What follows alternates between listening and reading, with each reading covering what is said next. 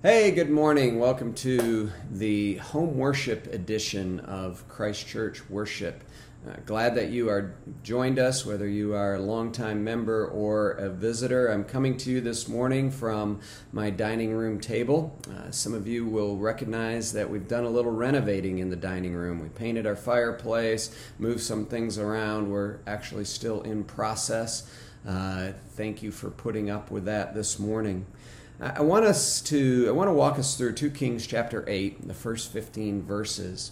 And as we do, I, I want to set it up by thinking about listening, because I think that this passage has a lot to do with our ability to listen and, and not just listen to be able to uh, say that there was a sound that penetrated the membranes and we heard something, but listening that really hears what is lying behind what is being said.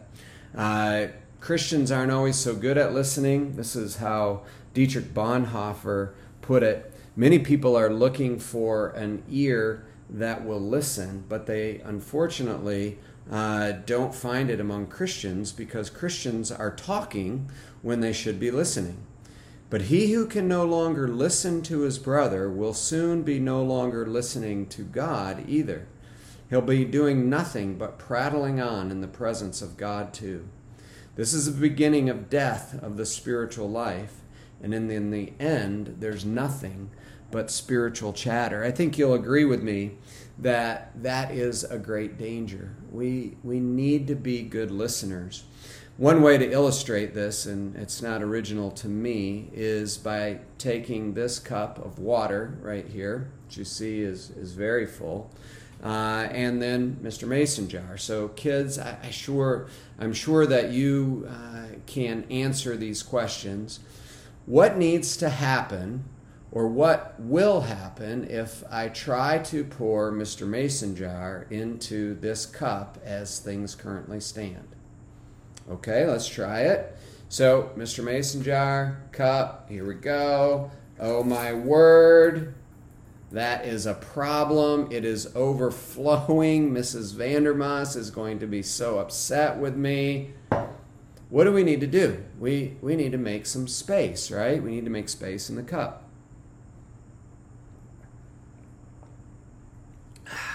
How's that? Hey, I have a little space. Now, what happens if I take Mr. Mason jar now and pour it into the cup?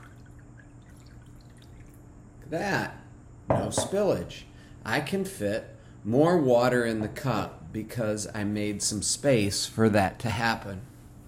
That's what I am hoping will happen today. That we will, by listening to God, take a big drink and, and make some space in our hearts for God to fill us up.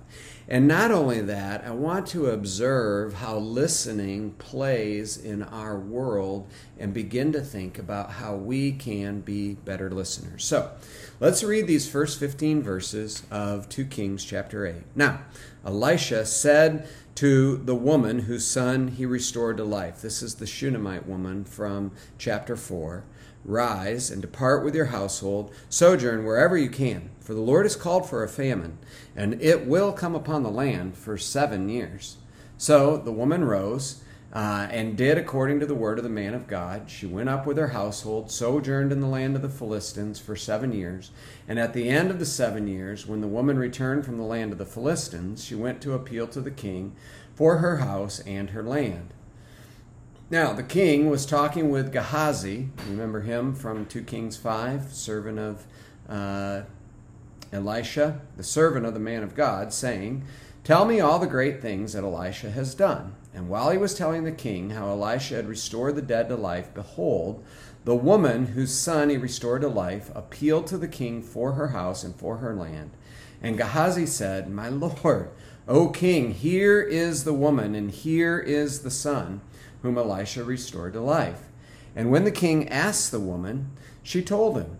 And so the king appointed an official for her, saying, Restore all that was hers, together with the produce of the fields, from the day that she left until now. That's seven years' worth.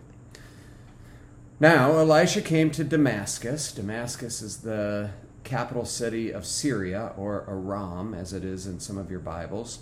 Ben Hadad, the king of Syria, was sick And when it was told him that the man of God is come here, the king said to Hazael, one of his servants, Take a present with you, go meet the man of God, and inquire of the Lord through him, saying, Shall I recover from this sickness? So Hazael went to meet him and took a present with him, all kinds of goods of Damascus, forty camel loads. When he came and stood before him, uh, he said, Your son Ben Hadad, king of Syria, has sent me to you, saying, Shall I recover from this sickness? And Elisha said to him, Go say to him, You shall certainly recover. But the Lord has shown me that he will certainly die. And he fixed his gaze and he stared at him until he was embarrassed. And the man of God wept. And Hazael said, Why does my Lord weep? And Elisha answered him, Because I know the evil that you will do to the people of Israel. You will set on fire their fortresses you will kill their young men with the sword, dash in pieces the little ones, and rip open their pregnant women. And Hazael said, What is your servant, who is but a dog, that he shall do this great thing? And Elisha answered, The Lord has shown me that you are to be king over Syria. Then he departed from Elisha, came to his master, who said to him, What did Elisha say to you? And he answered, He told me that you would certainly recover. But the next day he took the bedcloth, at his Hazael took the bedcloth, dipped it in water, and spread it over Ben Hadad's face until he died. And Hazael became king in his place. Oh, Father, we pray that you would today open our ears, help us to listen well, uh, create some space that we may be filled with you. We pray this all in Jesus' name. Amen. The focus, as I've mentioned, is learning to listen. And I want to suggest three different things that we can listen to uh, that this passage highlights. The first is this uh, we need to listen to the world around us. Uh, you see this uh, in a couple of different ways. You see this with the woman, the Shunammite woman. Uh, she uh, has been through a lot. She's had um, uh, provision, provision of a son. She's had loss, loss of a son. She's had restoration. Now, notice she goes through another cycle of that. Uh, she was living in her land. She was well provided for. She had some means. Remember in 2 Kings 4, she said she was content to live among her people. But then she lost. Uh, there was this sem- famine that came upon the land. And for seven years, she had to leave the land that she loved, the land that she was content in. And she sojourned among the Philistines outside of the land of promise, outside of her people, with a pagan people. Uh, incidentally, I, you know, when we look at her story, we, we realize that things don't always happen immediately. Um, one of our challenges in America is we want things now. We can just go on and order things in Amazon and it'll be here almost instantly. Uh, we don't have to wait. We can use credit. We don't have to wait until we save the money.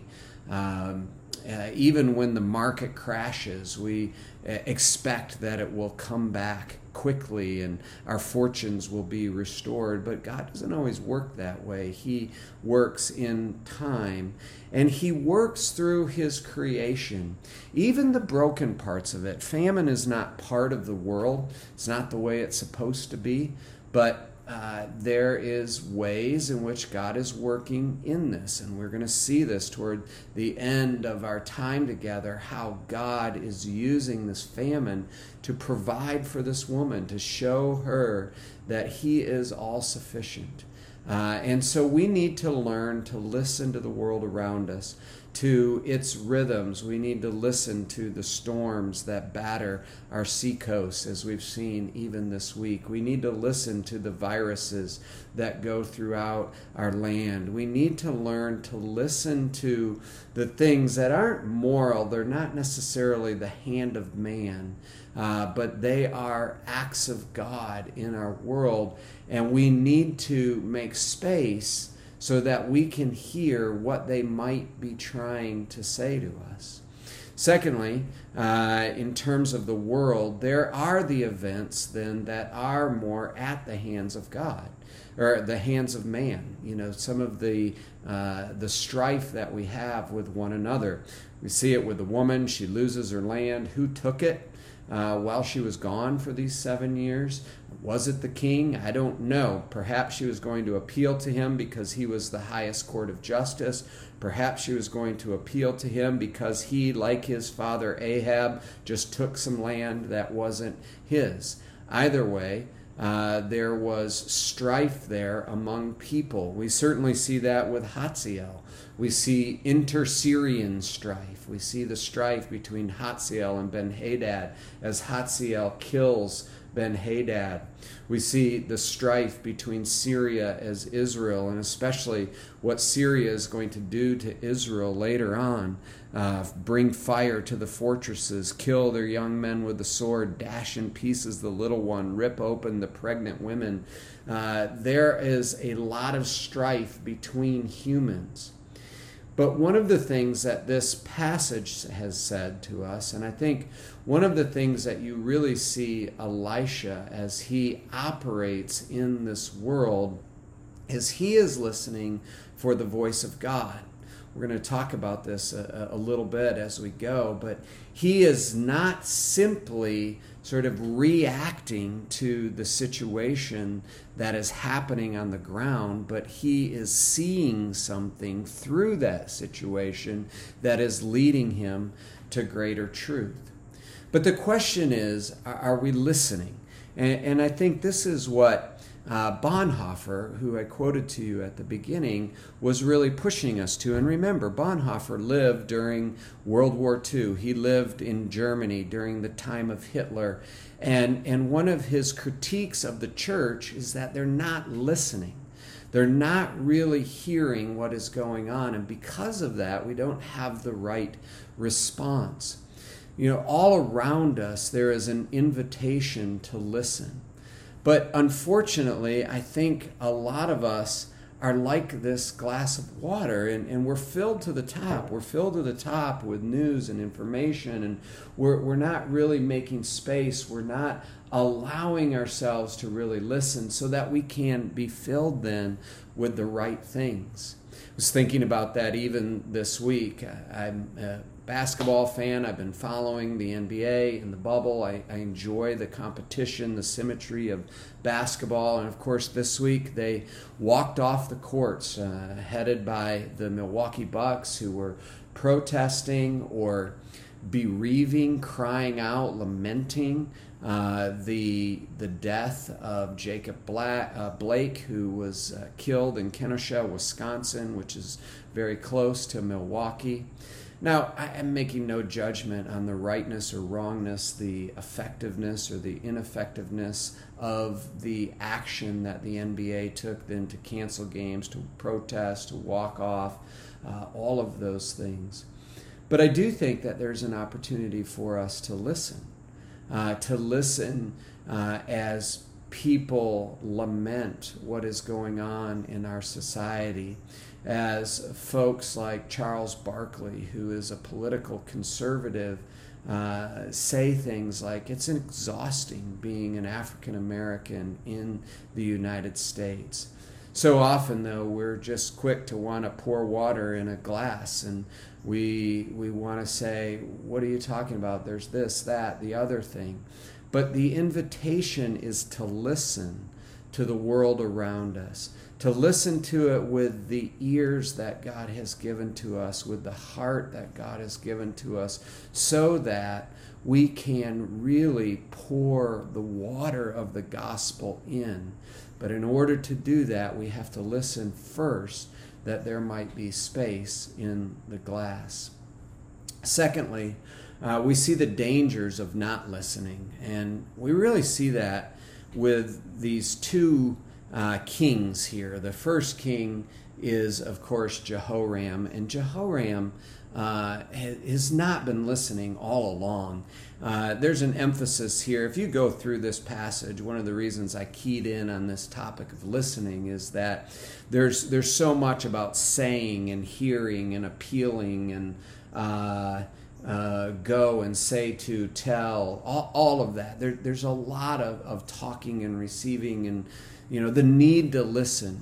Now, Jehoram, as we said just a couple of weeks ago, uh, he has had so much opportunity to hear from Yahweh uh, and to recognize that Yahweh is in his life. I mean, here he is talking with Gehazi, and we're not exactly sure why Gehazi is here. There's there's two possibilities. One is that the skin disease, you know, we call it leprosy, but we recognize that that's a, a broad term, wasn't that bad, you know, in the same way that the uh, official from Syria, the general from Syria, could still perform some of his duties.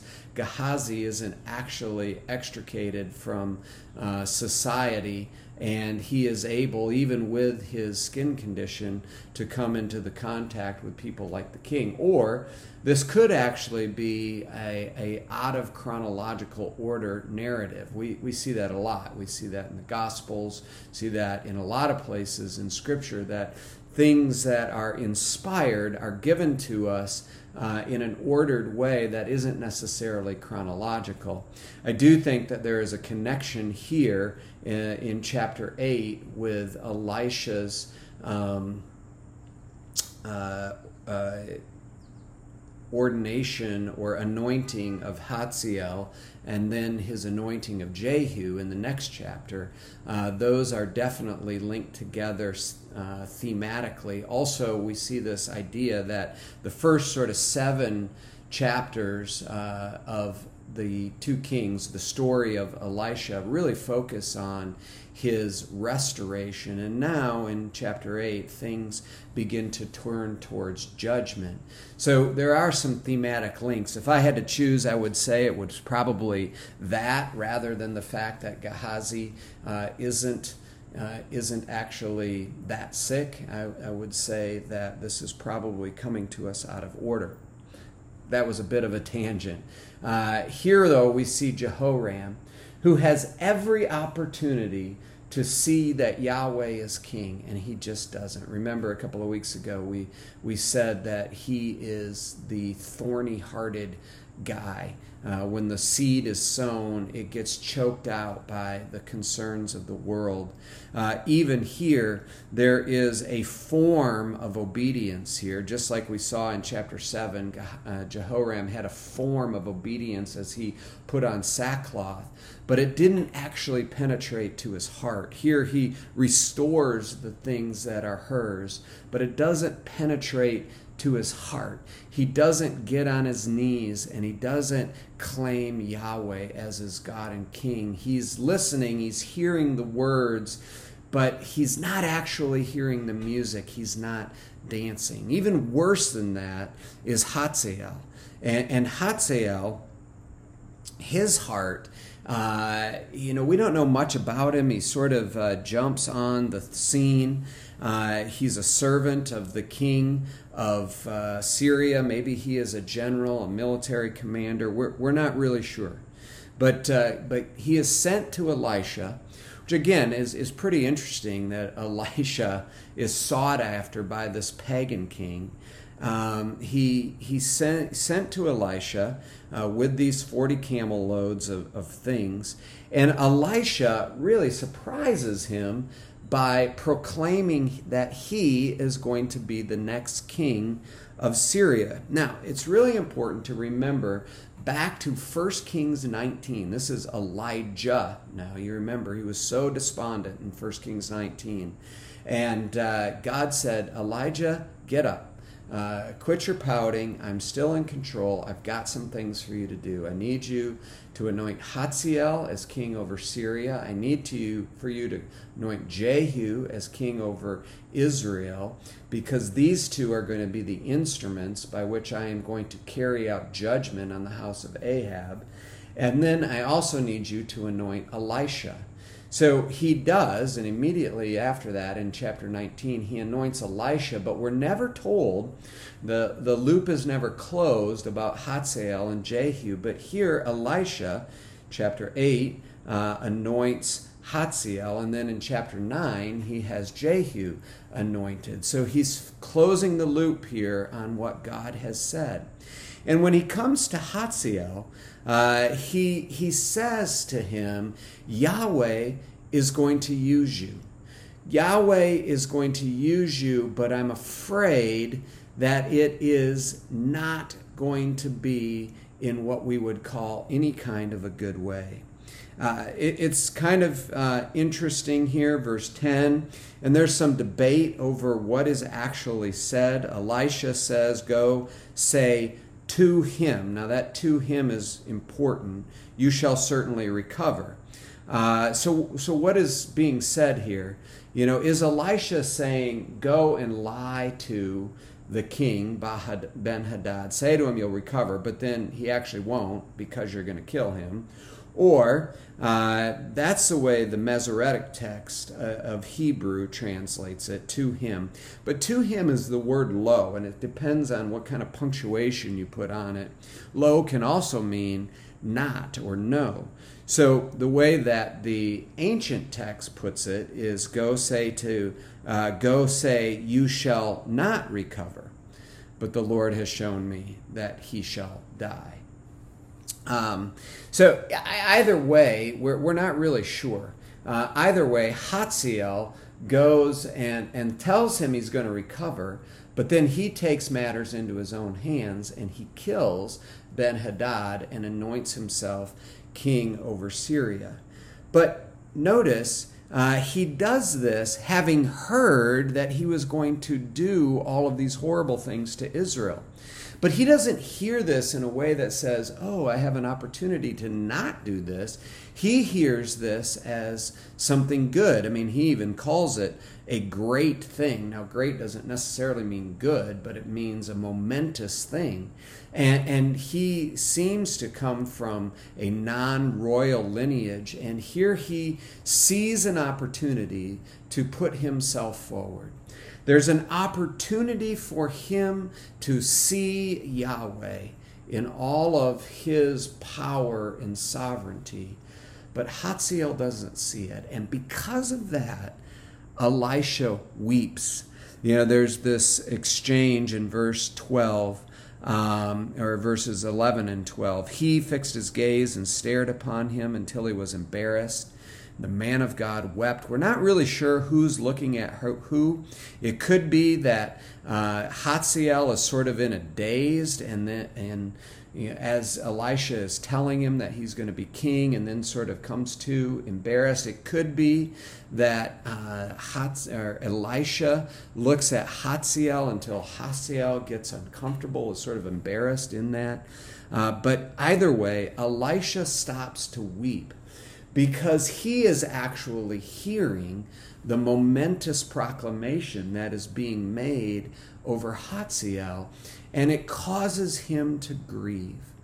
But Hazael cannot hear uh, and will not see uh, what is being told to him, and he just continues on this path of murder, of power grab, of destroying God's people and really putting himself outside of the people of God.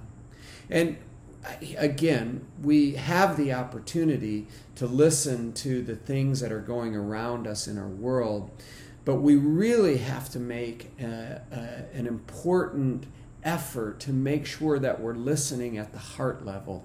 Here we see two people in Jehoram and Hazael who just don't. They don't get it. They can't hear what God is doing. And, and it's in very great contrast to Elisha, of course, uh, but then also to the Shunammite woman. Let's see if we can't understand what God is doing. Elisha is closing the loop that Elijah has left open. Elisha is going to anoint Hazael, and as I said, next week we'll see that he anoints Jehu as well. Why is that? Because Elisha understands uh, a little bit about what we call providence. Now, I don't know what your familiarity with that word is. Some of you may have heard it if you're a Christian um, and and you maybe even spent some time memorizing the Heidelberg Catechism as a kid. You you maybe have a, a very deep fondness for the idea of providence. Lord's Day 10 says this What do you understand by the providence of God? The answer is God's providence is his almighty and ever present power, whereby, as with his hand, he still upholds heaven and earth and all his creatures, and so governs them that leaf, blade, rain, drought, fruitful and barren years, food and drink, health and sickness, riches and poverty, indeed, all things come to us not by chance, but by his fatherly hand. What a, what a great testimony, you see, the doctrine of providence is that God is in control of his world. He's in control of the hearts of people and the things that we see around us uh, in nature, in people's hearts, in the raging of nations against each other. Uh, the things that we see around us are under the control of God. Uh, what does it benefit us to know that God has created all things and still upholds them by his providence? Uh, we can be patient in adversity, thankful in prosperity, and with a view to the future, we can have a firm confidence in our faithful God and Father that no creature, whether in heaven or on earth, shall separate us from his love, for all creatures are so completely in his hand that without his will they cannot so much as move. And what we see here is that God's providence is begging to be heard. It's begging to be listened to. We see it in a couple of ways. We, we see it, first of all, in his justice or in his judgment. I, I use those words sort of entertain, uh, interchangeably. I do it kind of intentionally because, you know, we talk a lot about justice now, but we're not always so comfortable talking about judgment. But we have to understand that for God, uh, justice and judgment are, are coming out of the same source. It's because there is right and wrong uh, that there is a thing called justice. It's interesting to me how many people who are uh, basically relativists with regards to how they think about the world are crying out for justice. You, you realize, like, that doesn't really go together. You cannot be a relativist. You cannot believe that anything is right and wrong or anything goes uh, and still believe that there is right and wrong. Uh, there's an inconsistency there. But for God, who is the standard of right and wrong, and who will judge on the basis of the standard of right and wrong, we can actually talk about justice. And, and here we see it with regards to what is happening in Israel. Israel is refusing to walk with God. And from the very beginning, he said, If you will not walk with me, you will face the consequences of not walking with me. You will be overtaken by foreign nations. We've, we've seen that as we've looked back in Deuteronomy and the proclamation about kingships in Israel and what happens when kings will not submit themselves to God justice, judgment will happen, and the instrument of that judgment or that justice is going to be Hazael he's going to be this pagan, you know, and God uses pagans. Remember, Psalm 78 says, Even the wrath of men shall praise God. God uses those things that even shake their fist at God, that hate God, to accomplish his holy will. And God continues to do that. God continues to do it in our life. Uh, he uses things in our world that uh, are not of Him, so to speak, uh, to be used by Him. You know, is God using the rebellion of our country in this time as a way to bring judgment on the people of America? Well, I believe so. Uh, certainly on the church, if we refuse to walk with God, we will not uh, enjoy the benefits of walking with God. And that's not to say it's the same thing as God bringing judgment on Israel, which was a theocracy, which was that Old Testament expression of a Christian nation. America is not that. We've said that all along. Uh, but we will face the consequences of actions in judgment. But note also uh, that God also is working mercy uh, for those in unexpected ways. This Shunammite woman, I'm so uh, curious about her. She has just had this cycle in her life of provision, loss, restoration. God gave her a son when she really didn't even ask for it, uh, but then He took that son away. Uh, and, and, then He restored that son to life. Uh, God gave her a home when she didn't necessarily deserve it uh, or asked for it, but then God took it away in the seven years of famine. But then God restored it and restored all that was hers, together with the produce of the fields from the day that she left until now.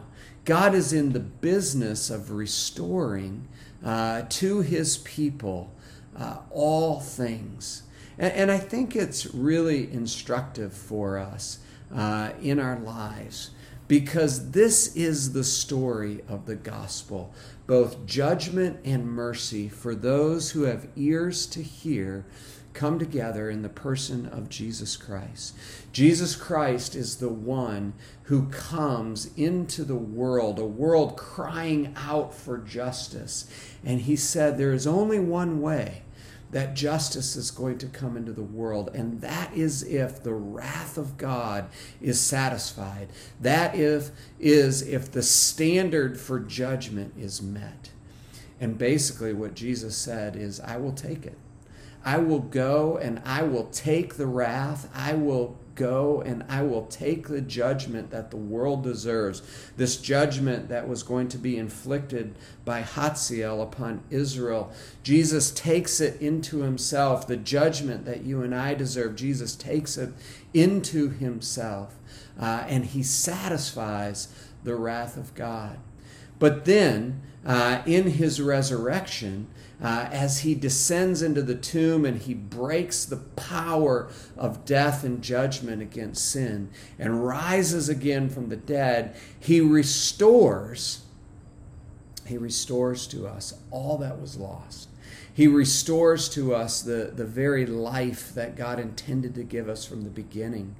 Uh, if God did not spare his own son, um, uh, Paul says in Romans chapter 8, how he how will he not also with him give us all things? You see, uh, when Jesus burst forth from the tomb, he, he made the path of restoration so that life could be restored, so that we could have fellowship with God, so that we could enjoy peace with our brothers and sisters. This is what God is inviting us to listen to in this story. Uh, will we hear what God is doing?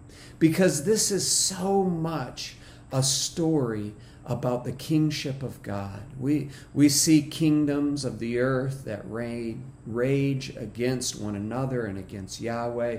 We see the hearts of kings like Jehoram, like Hazael, like Ben Hadad, who will not submit themselves to Yahweh. But then we see a sovereign king who providentially uh, by means of mercy and grace. Uh, his fatherly hand uh, rules and overrules his world, his people, working out his plan so that we can come into fellowship with him. I don't know where you are on your journey with God, I really don't. Um, But what we see in this passage is that the gospel gives us a beautiful way. You can try all, all kinds of other ways. You can find you can try justice without truth. You can try um, uh, you can try just sort of making your way without listening. You, you can try all sorts of other ways, but the only way to true happiness is to listen to what God is telling us and to find ourselves bowing at His feet, surrendering, as you will, repenting, saying, Hey, my way isn't working. I want to come to your way. So, my friends, I, I hope that this has encouraged you in the end to, to humble yourselves and to be better listeners, to make space in your own life, uh, to provide space in the life of those around, so that we can hear what God is really doing in our hearts and we can enjoy some of the renovation uh, that He intends to bring. Would you pray with me? Lord, thank you for speaking to our hearts. Uh, help us to be good listeners. Help us to be listeners to you, to those around us. Help us uh, to make space that we can be filled with your truth. We pray this all in Jesus' name. Amen. Have a great day. Been talking for 35 minutes and 40 seconds right now. It's time for a drink.